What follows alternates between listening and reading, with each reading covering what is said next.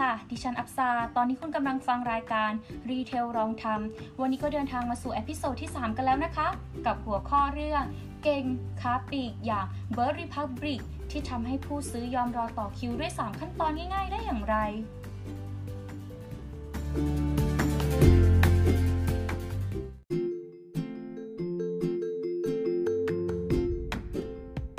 ทุกคนเคยได้ยินคำว่าไทยมุงไหมคะ ไทยมุงเนี่ยก็คือวัฒนธรรมไทยอย่างหนึ่งเมื่อเกิดเรื่องน่าประหลาดใจน่าตื่นเต้นน่าสนใจเนี่ย ก็จะเกิดการมุงของกลุ่มคนกลุ่มหนึ่งค่ะ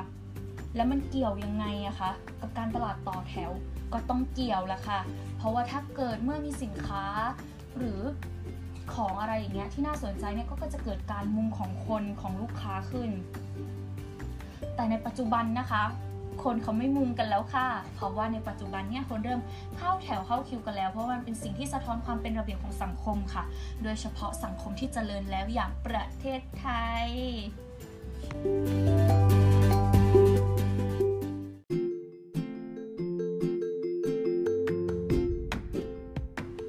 ประเทศไทยนะคะมีหลากหลายแบรนด์มากเลยค่ะ ที่คนไทยเนี่ยยอมรอซื้อของยอมรอต่อคิว แต่วันนี้ขอยกตัวอย่างของ p e s b u r g Republic ค่ะ เป็นเบอร์เกอร์ homemade เรียกได้ว่าเป็นอาหารฝรั่งที่คนไทยทำแต่ฝรั่งให้การยอมรับกันเลยทีเดียวเชียว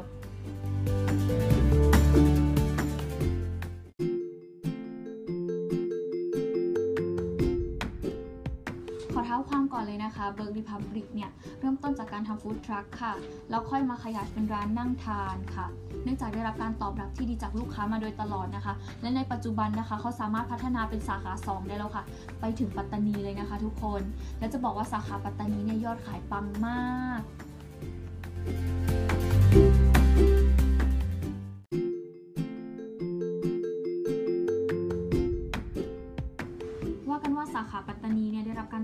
ดีมาก ลูกค้ารอคิวเป็นชั่วโมงกันเลยนะคะทำให้เบ r ร์ r รีพับลิกนะคะ ต้องออกมาประกาศทางเพจค่ะ ว่าขออนุญาต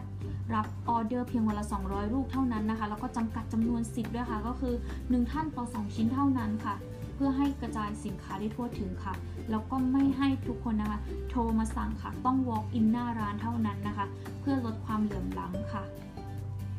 เรียกได้ว่าขายดีแบบไม่ต้องง้อใครกันเลยนะคะ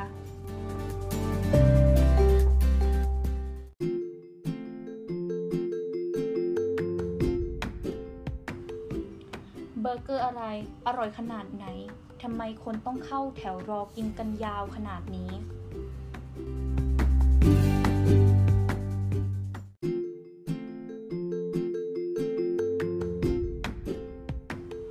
มาเผย 3คำตอบค่ะสำหรับกรณีของเบ r ร์ r รีพับลิก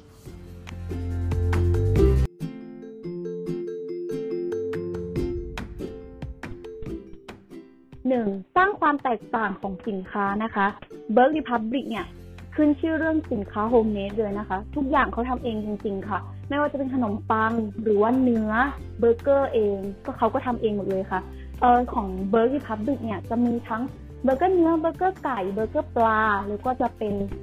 เบอร์เกอร์แกะค่ะเขาแนะนำมากเลยค่ะในส่วนเบอร์เกอร์แกะเนี่ยหาทานได้ยากมากแต่ร้านเขามีนะคะ แล้วก็เมนูทานเล่นเนี่ยก็ยังแตกต่างจากคนอื่นนะคะ เป็นหอมทอดค่ะ ซึ่งเขาเนี่ย ก็ได้ทำเองเหมือนกัน มีความเป็นเอกลักษณ์ แล้วก็ใส่เป็นสูตรพิเศษของเขานะคะทำให้เบอร์ r ีฮับริกเนี่ยสามารถตอบโจทย์ลูกค้าได้ เพราะว่าสินค้าทุกอย่างเนี่ยคุณภาพจริง ๆ ค่ะ เรียกได้ว่าลูกค้าต่างยอมรับแล้วยังขนานนามว่าเป็นสินค้าที่คนไทยทำแต่รสชาติเหมือนอเมริกันกันเลย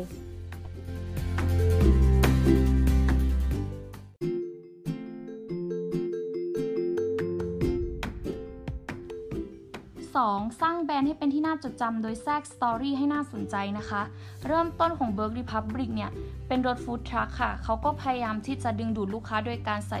สไตล์ของเขาเนี่ยลงไปในรถ food truck ค่ะ ไม่ว่าจะเป็นการตกแต่งร้าน packaging นะคะ หรือแม้แต่สินค้าของเขานะคะ ให้เป็นสไตล์ของเขาคงความเป็นเอกลักษณ์ของเขานะคะ เพื่อให้แตกต่างจากคู่แข่งขันค่ะเรี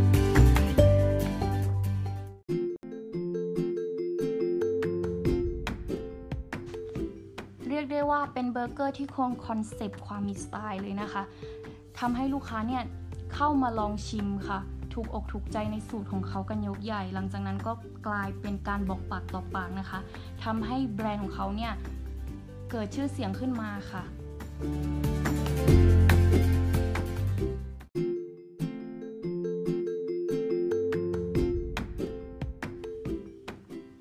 นอกจากสไตล์ที่ดูดีแล้วยังเป็น street ด้วยนะคะ เนื่องจากเบอร์เกอร์เนี่ยเป็นอาหาร street food อยู่แล้ว ผู้ประกอบการก็พยายามจะสื่อให้เห็นว่าเขาเนี่ยมีความหลงใหลเกี่ยวกับ street แค่ไหน ไม่ว่าจะเป็นอาหาร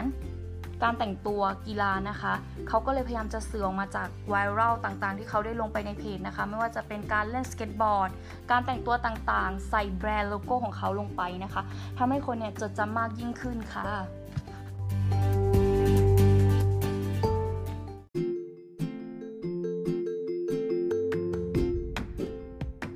สามสร้างประสบการณ์ที่ดีเพื่อนำไปบอกต่อ ถ้าหากใครเคยลองไปทานร้าน b u r g e r Public นะคะ ต้องมีความรู้สึกเดียวกันแน่นอนก็คือ ร้านเขาเนี่ยจะให้บรรยากาศเหมือนเราเนี่ยหลุดลงไป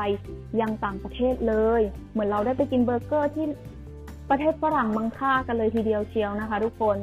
คือเขาให้ concept ว่าแบบเนี่ยเขาจะทำร้านของเขาเนี่ยให้กลิ่นอายเป็นฝรั่งนะคะ เป็นเหมือนอาหารฝรั่งที่กินที่ร้านฝรั่งแต่เราอยู่ประเทศไทยอะไรอย่างเงี้ย ก็ทำให้ทุกคนเนี่ยเวลาไปลองชิมที่ร้านเขาเนี่ย ส่วนใหญ่ต้องถ่ายรูปกันแน่นอนหรือแบบต้องถ่ายรูปแหละ ถ่ายรูปอาหารถ่ายรูปตัวเองตามมุมต่างๆของร้านนะคะ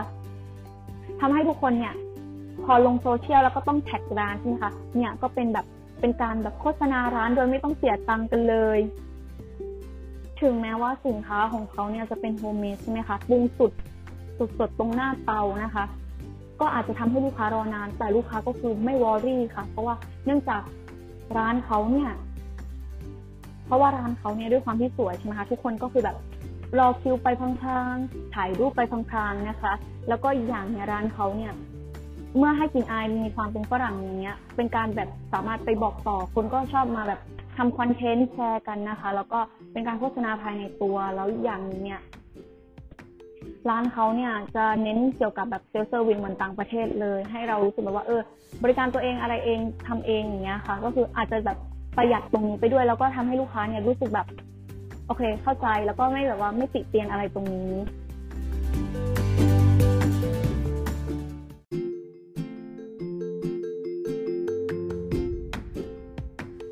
และนี่ก็เป็น 3 เหตุผลนะคะ ที่ลูกค้ายอมรอเบอร์เกอร์ เป็นชั่วโมงชั่วโมงเลย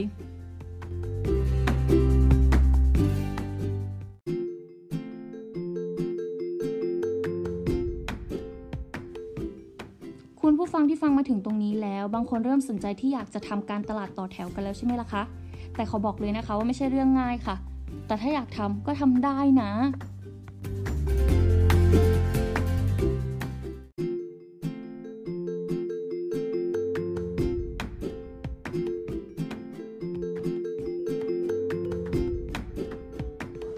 ถ้าลองสังเกตกันดูดีๆ สินค้าที่จะทำแบบนี้ได้มักจะใช้กลยุทธ์สร้างความแตกต่างของสินค้าตัวเองให้โดดเด่นเหนือสินค้าคู่แข่งนะคะทำให้ลูกค้าเนี่ยไม่มีทางเลือกก็ต้องรอต่อคิวซื้อของกันต่อไปนะคะ